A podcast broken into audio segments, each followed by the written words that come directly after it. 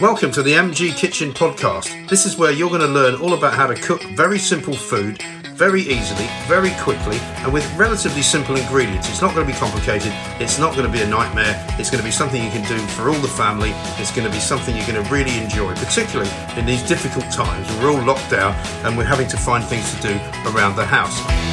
Welcome to another hot and steamy version uh, of MG's Kitchen. It is so hot and steamy at the moment, it really is not the perfect combination uh, of temperatures and or atmospheres to cook anything that needs cooking for a long time. At the moment, in this hot weather, I'm tending to make things which don't actually require cooking at all, or cooking things which only need a little bit of cooking on the top of the stove. Certainly doesn't involve the oven, certainly doesn't involve cooking something for a long period of time, because I'll tell you what, what you don't want at the moment is a very, very hot kitchen, because we've got record temperatures, and uh, the best way to deal with record temperatures is not to eat too much hot food. You can eat spicy food, that's not bad, but you know, maybe take a curry or something that you've made earlier out of the freezer and put it in the microwave and eat it that way. That way you don't heat up the kitchen. But today, uh, we're going to make a little tapas dish, which is very easy. Once again, people will say, "Oh, why are you teaching me how to do that?" Basically, I'm going to make sardine and tomato um, tapas, which is going to be with uh, some lemon juice, some salt and pepper, uh, and it's going to be absolutely, absolutely delicious. Bit of olive oil as well and you're going to put it all in a little bowl.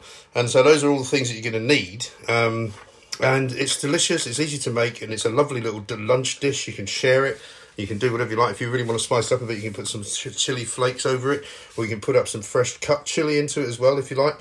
But I'll show you how to do it, and I'll show you the pictures of it, and you will be amazed at how simple, how delicious, and how delightful this is.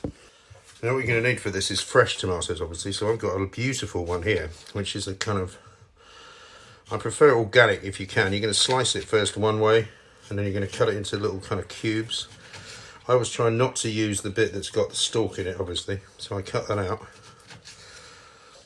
But you can cut the tomato any way you like, as long as it ends up in very small, little kind of, you know, bite-sized cubes, basically. Um, this particular one that I've got here looks quite juicy, so it looks great.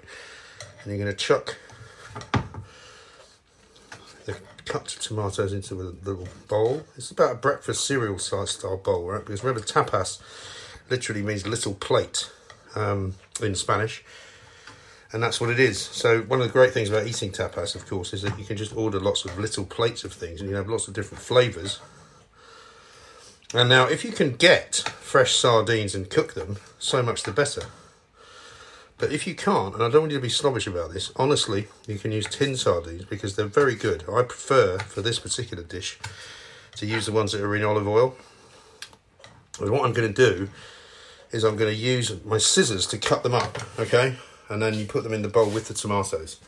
Now, the good thing about using the tinned variety of sardines is that they come with olive oil, right? So what you do uh, is you then tip a little bit, once you've chopped up the sardines, you put a little bit of the olive oil inside and you then give it a little bit of uh, salt and pepper. It's one of the things that sardines love, salt and pepper. So a few turns of the pepper mill, a few turns of the salt mill, and you're going to add a little bit of lemon juice. So you've cut a lemon in half, you're now squeezing the juice over the pot, which makes it look lovely. And do the other half as well. And this is literally a so refreshing and yet really easy and good for you little meal. And you're having a little glass of rosé to accompany it. I wouldn't say no. So there you have it: sardine, tomato, bit of lemon juice, salt and pepper. Bob's your uncle.